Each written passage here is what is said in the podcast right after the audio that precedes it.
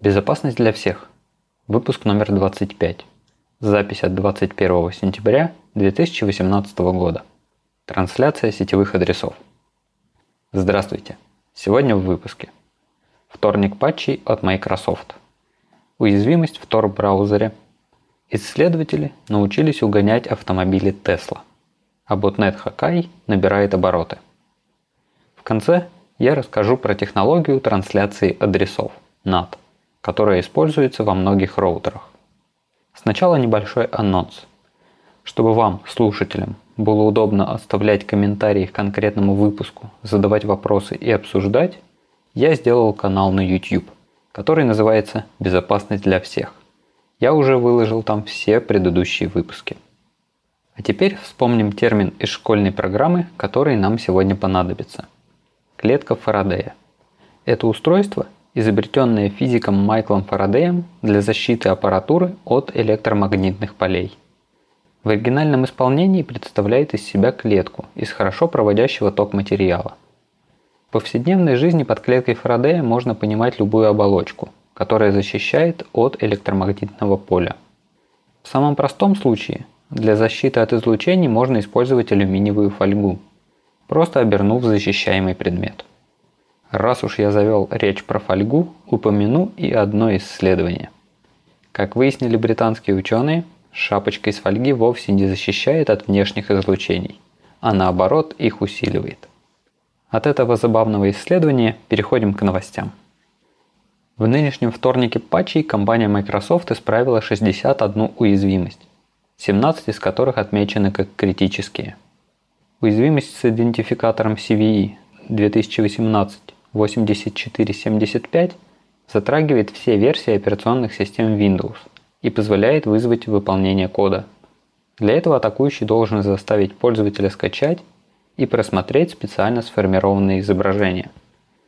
Вторая уязвимость была обнародована через Twitter. Про нее я рассказывал в прошлом выпуске подкаста. Уязвимость позволяет локальному пользователю повысить свои привилегии. По словам Microsoft, уязвимость активно эксплуатируется – поэтому установить обновление рекомендуется как можно скорее. Третья публично раскрытая уязвимость затрагивает браузеры Edge и Internet Explorer 10 и 11 версий. Она связана с движком обработки скриптов и позволяет злоумышленнику выполнить в системе код с правами текущего пользователя. Также были исправлены две уязвимости в системе виртуализации Hyper-V. Из-за ошибок локальный пользователь гостевой системы мог выполнить произвольный код в системе хоста. К другим новостям.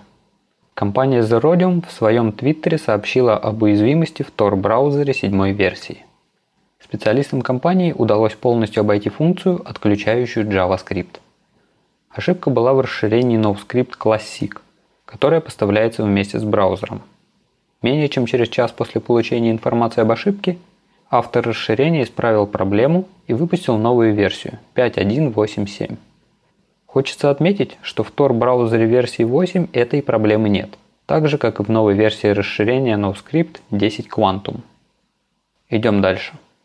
Команда исследователей из бельгийского университета KU Leuven разработала технику клонирования ключей от автомобилей Tesla.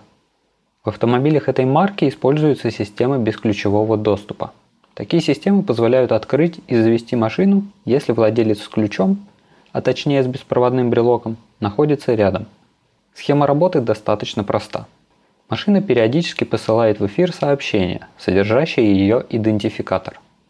Когда брелок находится рядом, он принимает это сообщение, сверяет идентификатор автомобиля с тем, что зашит у него, и если это нужный автомобиль, посылает ответ, сообщающий о готовности пройти проверку. Для проверки используется алгоритм шифрования DST40. Автомобиль посылает случайное проверочное сообщение длиной 40 бит. Брелок, используя зашитый в него ключ шифрования, производит над ним вычисление и отправляет ответ длиной 24 бита. После получения ответа автомобиль должен проверить его правильность, прежде чем разблокировать двери. Такой же процесс происходит при попытке завести автомобиль. У данной конкретной реализации есть недостатки. Первый – отсутствие аутентификации. Иными словами, ни брелок, ни автомобиль не проверяют источник данных. Любой, Кто знает идентификатор автомобиля, может послать брелоку запрос и получить от него ответ. А свой идентификатор автомобиль все время транслирует в открытом виде, поэтому узнать его не составляет труда. Другая проблема связана с криптографией. Используемые 40-битные ключи в настоящее время являются достаточно слабой защитой. Длина ответа брелока 24 бита, поэтому для точного определения 40-битного ключа нужно получить два ответа. Слабая криптография и отсутствие аутентификации позволило реализовать атаку. Исследователи выбрали один запрос и посчитали все возможные ответы. Это сделано, чтобы по первому ответу брелока ограничить список возможных ключей. Одно и то же значение ответа может выдать один из 65 535 ключей. Следом за первым запросом посылается второй, и начинаются вычисления, которые устанавливают, какой именно из полученных на предыдущем этапе ключей используется. На Raspberry Pi вычисления занимают менее 2 секунд – Теперь, зная ключ, можно формировать ответы на любые запросы автомобиля. Исследователи подтвердили атаку только на автомобиле Tesla Model S. Но возможно, что такую же схему используют некоторые другие производители. Для защиты есть несколько решений. Первое – хранить ключи в клетке Фарадея, чтобы блокировать электромагнитную коммуникацию. В этом случае злоумышленник не сможет связаться с брелоком и вычислить ключ – Tesla недавно внесла изменения в программное обеспечение автомобиля, и теперь у пользователей есть возможность не использовать бесключевой доступ, и вдобавок можно задать пин-код, который нужен, чтобы завести автомобиль. Еще один способ – модифицировать брелок и добавить кнопку, которая будет активировать беспроводную связь. Это сделает атаку более сложно реализуемой на практике, хотя и не полностью от нее защитит. И последняя новость, которая подведет нас к основной теме выпуска. В 17 выпуске я рассказывал про ботнет из 18 тысяч устройств, который был собран практически за сутки. Создатель ботнета тогда сам связался с одним из исследователей и явно жаждал славы и внимания. Первая версия этого ботнета, которая называется Hakai, использовала всего одну уязвимость и была нацелена на роутеры Huawei – со временем на вооружение были приняты еще несколько эксплойтов. Теперь ботнет атакует роутеры D-Link и Realtek. Также под контроль попадают роутеры, где используется пароль по умолчанию или где его можно подобрать простым перебором. Недавно в сети появились две модификации ботнета. Эксперты считают, что это связано с тем, что исходные коды ботнета утекли. Автор оригинального ботнета потерял желание общаться и перестал выходить на связь. Вероятно, это связано с арестом оператора ботнета Сатори. Он тоже охотно общался с журналистами и экспертами по информационной безопасности, что и позволило вычислить его личность. Новости про ботнеты всплывают в последнее время достаточно часто. Это натолкнуло меня на мысль, что стоит коснуться темы роутеров и некоторых технологий, которые в них используются. В частности, сегодня я расскажу про NAT – Network Address Translation – эта технология защищает многие домашние роутеры от прямого подключения из сети интернет, хотя создавалась она вовсе не для этого.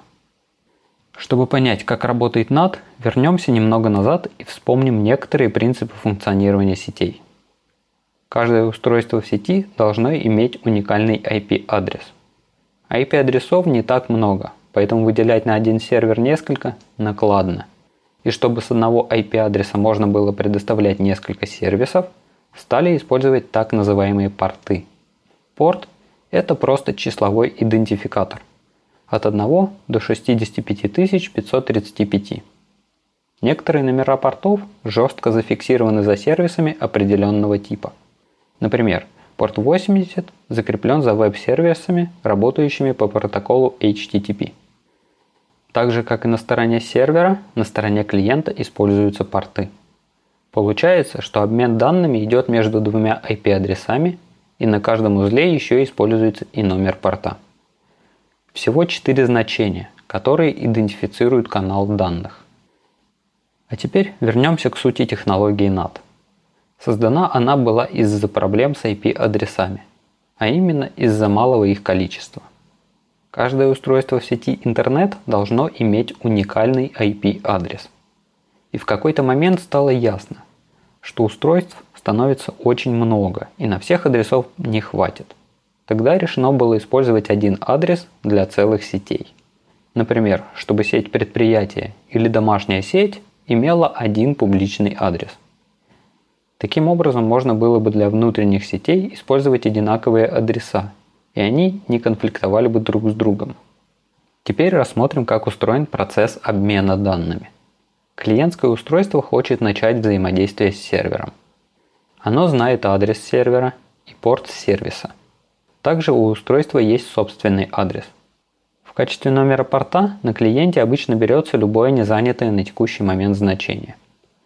Теперь клиент формирует пакет данных, в котором содержатся 4 вышеописанные значения и отправляет его в сеть. Для удобства будем считать, что между сервером и клиентом находится лишь один роутер. На самом деле их больше, но сейчас это не играет роли. Получив пакет данных от клиента, роутер должен отправить его на сервер.